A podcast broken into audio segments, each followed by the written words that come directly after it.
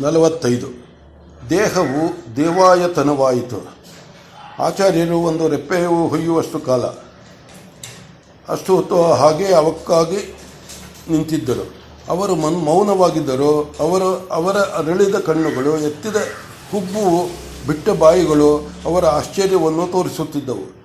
ಮತ್ತೆ ಸಹಜಾವಸ್ಥೆಗೆ ಬಂದು ಸರ್ವ ದೇವತೆಗಳನ್ನು ಕರೆದುಕೊಂಡು ಬಂದಿರುವ ಕುಮಾರನಿಗೆ ಅರ್ಘ ಅರ್ಘ ಪಾದ್ಯಾದ್ಯ ಅರ್ಘ್ಯ ಪಾದ ಪಾದ್ಯಾದಿಗಳಿಗೆ ಎಲ್ಲವನ್ನೂ ಸಿದ್ಧಪಡಿಸಿ ನಾನು ಈಗಲೇ ಬಂದೆ ಎಂದು ಬಚಲ ಮನೆ ಕಡೆಗೆ ಹೋದರು.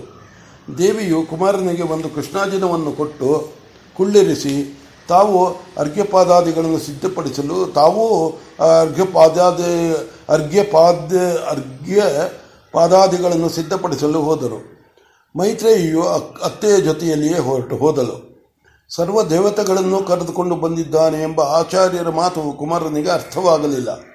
ಇನ್ನೇನು ಅವರೇ ಬರುವರು, ಹೇಳುವರು ಎಂದು ಯಾವುದೋ ಮನಸ್ಸಿನಲ್ಲಿ ಕುಳಿತನು. ಆತನು ಕುಳಿತಿದ್ದ ಹಾಗೆ ಒಂದು ಹಿಂದಿನ ವೃತ್ತಿಯು ಆತನನ್ನು ಮತ್ತೆ ಎಳೆದುಕೊಂಡು ಹೋಯಿತು. ಯಾರೋ ಬಂದು, ಬೇಕಾದರೆ ಭವಿಷ್ಯವನ್ನು ಹೇಳುತ್ತೇನೆ, ಆಚಾರ್ಯರ ಮಾತಿಗೆ ಅರ್ಥವನ್ನು ಹೇಳುತ್ತೇನೆ ಎಂದರು. ನೀವು ಯಾರು? ಎಂದು ಕೇಳಿದರೆ, ನಾನೇ ನಿನ್ನ ಮನಸ್ಸು, ಮನಸ್ಸರ್ವ. ಇನ್ನು ಮೇಲೆ ಏನನ್ನು ಬೇಕಾದರೂ ನೀನು ಪುಸ್ತಕ ತೆರೆದು ಓದಂತ ಓದಿದಂತಿದೆ. ನೋಡಿಕೊಳ್ಳಬಹುದು. ಏನೂ ಅಡ್ಡಿ ಇಲ್ಲ. ನಿನಗೆ ಕಾಲಪುರುಷನ ದರ್ಶನವಾಗಿದೆಯಲ್ಲ? ಹಾಗಾಗಿ ಇತರರಿಗಿರುವ ಇತರರಿಗೆ ಇರುವಂತೆ ನಿನಗೆ ಕಾಲದೇಶ ವರ್ತಮಾನಗಳ ಅಡ್ಡಿ ಇಲ್ಲ ಎಂದನು. ಕುಮಾರನ ಕುತೂಹಲವು ಕೆರಳಲಿಲ್ಲ. ಆಚಾರ್ಯ ವಾಕ್ಯಗೆ ವ್ಯಾಖ್ಯಾನವು ಬೇಕಾಗಿರಲಿಲ್ಲ. ಹಾಗೆಯೇ ಮೈತ್ರೇಯಿಯ ಭವಿಷ್ಯತ್ತಿನಲ್ಲಿ ಆತನಿಗೆ ಆಸಕ್ತಿ ಬರಲಿಲ್ಲ. ಆ ವೇಳೆಗೆ ಆಚಾರ್ಯ ದಂಪತಿಗಳು ಅತ್ತಲಿಂದ ಇತ್ತಲಿಂದ ಬಂದರು. ಆಚಾರ್ಯರು ಕೈಕಾಲು ಒರೆಸಿಕೊಳ್ಳುತ್ತಾ ಬಂದು ಹೆಂಡತಿಯನ್ನು ಕೇಳಿ ನೀರು ತೆಗೆದುಕೊಂಡು ಶುದ್ಧಾಚಮನ ಮಾಡಿದರು.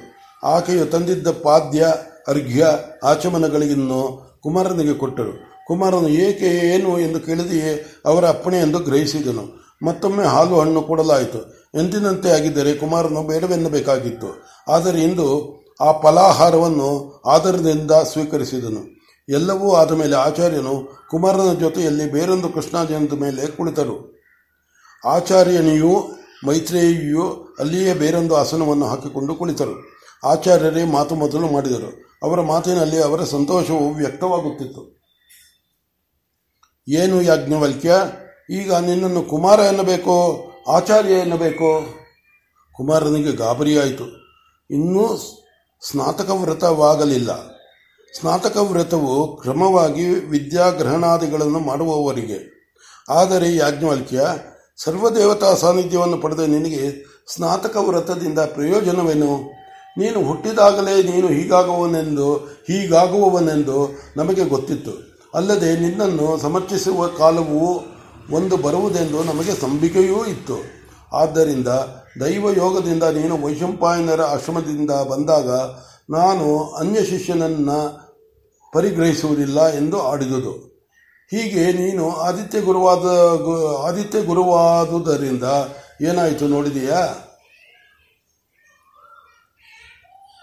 ಆದಿತ್ಯ ಗುರುವಾದುರಿಂದ ಏನಾಯಿತು ನೋಡಿದೆಯಾ? ನಾವು ವರ್ಷಾಂತರ ಕಾಲ ಸಾ ಗುರುಸೇವೆಯ ಕೃಷ್ಣ ಗುರುಸೇವೆಯ ಕಷ್ಟವನ್ನು ಅನುಭವಿಸಿ ಕಲಿತ ಪಂಚಾತ್ಮ ಸಂಕಮನ ವಿದ್ಯೆಯು ಹದಿನೈದೈದು ದಿನಗಳಲ್ಲಿ ನಿನಗೆ ಕರಗತವಾಯಿತು. ಬ್ರಹ್ಮವಿದ್ಯಾ ಸಂಪ್ರಾದ ಸಂಪ್ರದಾಯಗಳನ್ನೆಲ್ಲ ಪದವಿಯನ್ನು ಕೊಡುವುದು ಆದ ಈ ವಿದ್ಯೆಯನ್ನು ನಿನ್ನಂತೆ ಸಾಧಿಸಿದವರು ಇದುವರೆಗೂ ಯಾರೂ ಇಲ್ಲ. ಇನ್ನು ನಾವು ಏನಾದರೂ ತಿಳಿದುಕೊಳ್ಳಬೇಕಾದರೆ ನಿನ್ನಿಂದ ತಿಳಿದುಕೊಳ್ಳುವಂತಾಯಿತು. ಅರ್ಥಾತ್ ನೀನು ನಮ್ಮ ಮಟ್ಟದವನ್ನೂ ಮುಟ್ಟಿದೆ. ನಾವು ಆಚಾರ್ಯರು ಎಂದರೆ ನೀನು ಅತ್ಯಾಚಾರ್ಯನಾಗಿರುವೆ. ಎಲ್ಲದಕ್ಕಿಂತ ಹೆಚ್ಚಿನ ಗುಣವೆಂದರೆ ನಿನಗೆ ಕುತೂಹಲವಿಲ್ಲ. ನಾಳೆ ಏನಾಗುವುದು ಎಂಬುದನ್ನು ಹಿಂದೆ ತಿಳಿದುಕೊಳ್ಳೋಣ ಎಂದು ಆತುರವಿಲ್ಲ. ಇದೇ ಸರ್ವಜ್ಞತ್ವದ ಗುರುತು. ಭಲೆ, ಚೆನ್ನಾಗಿ ಸಾಧಿಸಿದೆ. ಭಲೆ ಭಲೆ. ಕುಮಾರನು ಎದ್ದು ಅವರಿಗೆ ನಮಸ್ಕಾರ ಮಾಡಿದನು. ತಾವು ಅಪ್ಪಣೆ ಕೊಡಿಸಿದುದು ಎಲ್ಲವನ್ನೂ ಕೇಳಿದೆ. ಆದರೆ ನನಗೆ ಏನೂ ಅರ್ಥವಾಗಲಿಲ್ಲ. ದಯವಿಟ್ಟು ನನಗೆ ಅರ್ಥವಾಗುವಂತೆ ಅಪ್ಪಣೆ ಆಗಬೇಕು. ಆಚಾರ್ಯನು ತನ್ನ ಸಂತೋಷವನ್ನು ಪ್ರಕಟವಾಗುವಾಗಿ ತೋರಿಸಿಕೊಳ್ಳುತ್ತಾ ಹೇಳಿದನು. ನಿನ್ನ ಈ ವಿನಯವು ಶ್ರೇಯಸಾಧನವು ನಿನಗೆ ಇರಲಿ, ಯಾರಿಗೇ ಇರಲಿ, ನಿನಗೆ ಇರಲಿ, ಯಾರಿಗೇ ಇರಲಿ ಪರಮ ವಿಭೂಷಣವು ಈ ವಿನಯಕ್ಕೆ ವಶವಾಗದವರು ತಾನೇ ಯಾರು? ಆದ್ದರಿಂದ ನಿನಗೆ ಅರ್ಥವಾಗುವುದು ಎಂದೇ ಅಲ್ಲ, ಅದನ್ನು ಒಂದೊಂದನ್ನಾಗಿ ಹೇಳುವೆನ ಕೇಳು. ನಾನು, ನಾವು ವರ್ಷಾಂತರಗಳ ಕಾಲ ಬಹು ಕಷ್ಟದಿಂದ ಸಾಧಿಸಿದ ಪಂಚಾತ್ಮ ಸಂಕ್ರಮಣ ವಿದ್ಯೆಯನ್ನು ನೀನು ಹದಿನೈದು ದಿನದಲ್ಲಿ ಸಾಧಿಸಿದೆ ಎಂದರೆ ಅದು ಸುಳ್ಳಲ್ಲ. ಅದು ನಿನಗೆ ಹೇಗೆ ತಿಳಿಯಿತು ಎನ್ನುವೆಯೋ ನೋಡು. ಪಂಚಾತ್ಮ ಸಂಕ್ರಮಣ ವಿದ್ಯೆಯನ್ನು ಮಾಡಿದವನಿಗಲ್ಲದೆ ಇತರರಿಗೆ ಪಂಚಭೂತ ದರ್ಶನವಾಗುವುದಿಲ್ಲ. ನಿನಗೆ ಪಂಚಭೂತ ದರ್ಶನವಾಗಿದೆ ಎಂಬುದನ್ನು ನಿನ್ನ ಕಣ್ಣಿನ ಪ್ರಶಾಂತ ತೇಜಸ್ಸು ಹೇಳುತ್ತಿದೆ. ಹಾಗೆ ಆ ಭೂತ ದರ್ಶನವಾದದ್ದಲ್ಲದೆ ಈ ಪ್ರಪಂಚ ದೃಶ್ಯದ ತೇಜಸ್ಸು ಹೇಳುತ್ತಿದೆ. ಹಾಗೆ ಈ ಭೂತ ದರ್ಶನವಾದುದಲ್ಲದೆ ಆ ಈ ಪ್ರಪಂಚ ದೃಶ್ಯದ ನಾನಾತ್ವವು ಅಳಿಯುವುದಿಲ್ಲ. ಈ ದೃಶ್ಯ ನಾನಾತ್ವ ಅಳಿಯದಿದ್ದರೆ ಇಂದ್ರಿಯಗಳ ಲೋಲುಪತೆಯು ಅವುಗಳಿಗೆ ಸಹಜವಾದ ಚಾಪಲ್ಯವು ತಪ್ಪುವುದಿಲ್ಲ. ಅದು ತಪ್ಪದಿದ್ದರೆ ಮನಸ್ಸು ಶಾಂತ ಸಂಕಲ್ಪವಾಗುವುದಿಲ್ಲ. ಮನಸ್ಸು ಶಾಂತ ಸಂಕಲ್ಪವಾಗದೆ ವಾದಲ್ಲದೆ, ಮನಸ್ಸು ಶಾಂತ ಸಂಕಲ್ಪವಾದಲ್ಲದೆ ದೇವತೆಗಳು ಬಂದು ಆ ದೇಹದಲ್ಲಿ ನೆಲೆಸುವುದಿಲ್ಲ. ದೇವತೆಗಳು ನೆಲೆಸದೆ ದೇಹವು ದೇವಯಾತನವಾಗುವುದಿಲ್ಲ. ದೇಹವು ಯಾ ದೇವಯಾತನವಾಗದಿದ್ದರೆ ಕಾಲಪುರುಷನು ಪ್ರಸನ್ನನಾಗುವುದಿಲ್ಲ. ಆತನು ಪ್ರಸನ್ನನಾಗದಿದ್ದರೆ ಚಿಂತೆ ಕಳವಳ, ಕುತೂಹಲ, ಆತರುಗಳು ತಪ್ಪುವುದಿಲ್ಲ. ತಿಳಿಯುತ್ತೆ ಈಗ ನನ್ನಲ್ಲಿ ಇಷ್ಟು ಆಗಿದೆ ಎನ್ನುತ್ತೀರಾ? ಆಗಿದೆ ಎನ್ನುವುದನ್ನು ನೀನು ನೋಡಿಕೊಂಡಲ್ಲ. ನೀನು ನೋಡಿಕೊಂಡಿಲ್ಲ. ಈಗ ನಾನು ಹೇಳಿದುದೆಲ್ಲ ಎಲ್ಲಗಳ ಮರಿಯಲ್ಲಿ ಅವಿತುಕೊಂಡಿರುವ ಹಣ್ಣಿನಂತೆ ಇವೆ. ನಿನಗೆ ಕಾಲಪುರುಷನ ದರ್ಶನವಾಗಲಿಲ್ಲವೇ? ಕುಮಾರನು ಒಪ್ಪಿಕೊಂಡನು. ಆಚಾರ್ಯನು ಮುಂದುವರಿಸಿದನು. ಅಯ್ಯ, ಆ ದೇವತೆಗಳ ಆಟವನ್ನೇನು ಹೇಳೋಣ? ನಿನಗೆ ಆಗಬೇಕಾದದ್ದೆಲ್ಲ ಆಗಿದೆ. ಆದರೆ ಅದರ ಅರಿವು ನಿನಗೆ ಇನ್ನೂ ಬಂದಿಲ್ಲ. ಅಂದು ನಾನು ನೀನು ಕುಳಿತ, ಕುಳಿತಿದ್ದಾಗ ಪಂಚಾತ್ಮ ಸಂಕ್ರಮಣ ವಿದ್ಯೆಯನ್ನು, ಆದಿತ್ಯನು ನಿನಗೆ ಅನುಗ್ರಹಿಸಿದನು. ಮೆಟ್ಟಲು ಮೆಟ್ಟಲಾಗಿ ನಿನಗೆ ಗಂದು, ನಿನಗಂದು ಈ ಐದು ಕೋಶಗಳು ದಾರಿ ಕೊಟ್ಟವು ನಿನಗದು ಜ್ಞಾಪಕವಿರುವುದು ತಾನೇ? ಕುಮಾರನು, ಹೌದು ಎಂದನು. ಅಲ್ಲಿಂದೀಚೆಗೆ ಏನೇನು ನಡೆದಿದೆ ನೋಡು. ನಿನಗೆ ಪಂಚಭೂತ ದರ್ಶನವಾಯಿತು ಅಲ್ಲವೇ? ಭೂತ ಭೂತಗಳಿಗೂ ಬೇರೆ ಬೇರೆಯಾದ ಗತಿ ಇದೆ ಎನ್ನುವುದು ತಿಳಿಯಿತಲ್ಲವೇ? ಆ ಗತಿಗಳಲ್ಲಿ ಯಾವುದಕ್ಕೂ ಸಿಕ್ಕದೆ ಆಕಾಶದವರೆಗೆ ಹೋಗಿ ಅಲ್ಲಿ ಪ್ರಣವ ದರ್ಶನ ಮಾಡಿ ಬಂದೆಯಲ್ಲವೇ ಈ ಪ್ರಪಂಚದಲ್ಲಿ ಶಬ್ದವೆಲ್ಲವೂ ಅಹತವಾಗಿರುವಾಗ, ಪರಮಾಕಾಶದಲ್ಲಿರುವ ಅಹತವಾಗಿರುವ ಪ್ರಣವವನ್ನು ದರ್ಶನ ಮಾಡಿದ ದರ್ಶನ ಮಾಡಿದವನಾದೆ. ಈ ಅದೃಷ್ಟವು ಯಾರಿಗುಂಟು? ಈಗ ನಿನಗಾಗಿರುವುದೇ ಇನ್ನು ಬಲ್ಲೆಯ ದೃಶ್ಯವಾಗಿರುವುದೆಲ್ಲ ಶ್ರಾವ್ಯವಾಗಿ.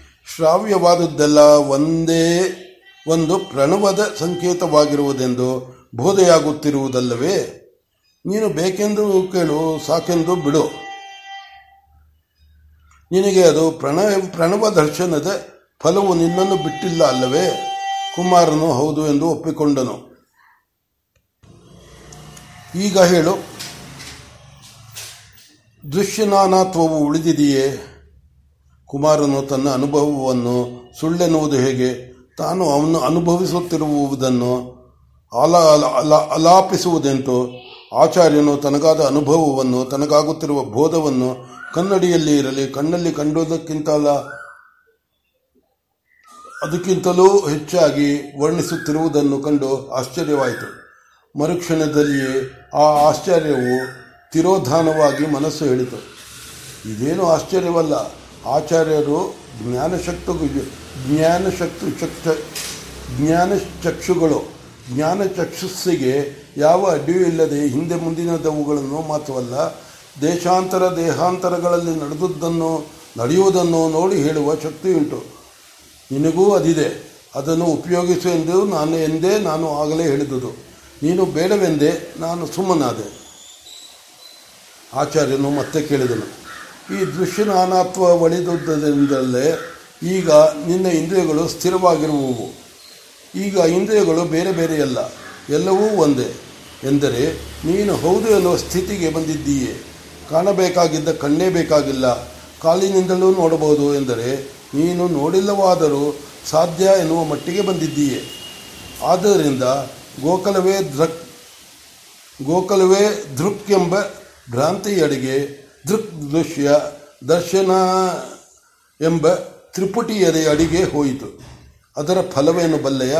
ಮನಸ್ಸು ಇಂದ್ರಿಯಾದಿಗಳಲ್ಲಿ ಹರಿದು ಹೊರಕ್ಕೆ ಹೋಗುತ್ತಿದ್ದುದು ತಪ್ಪಿಗಾಗಿ, ತಪ್ಪಿತಾಗಿ ಹೊರಗೆ ಹೋಗುವುದೆಂಬ ಯೋಚನೆಯೇ ತಪ್ಪಿ ಹೋಗಿ ಮನಸ್ಸು ಶಾಂತಕಲ್ಪವಾಯಿತು.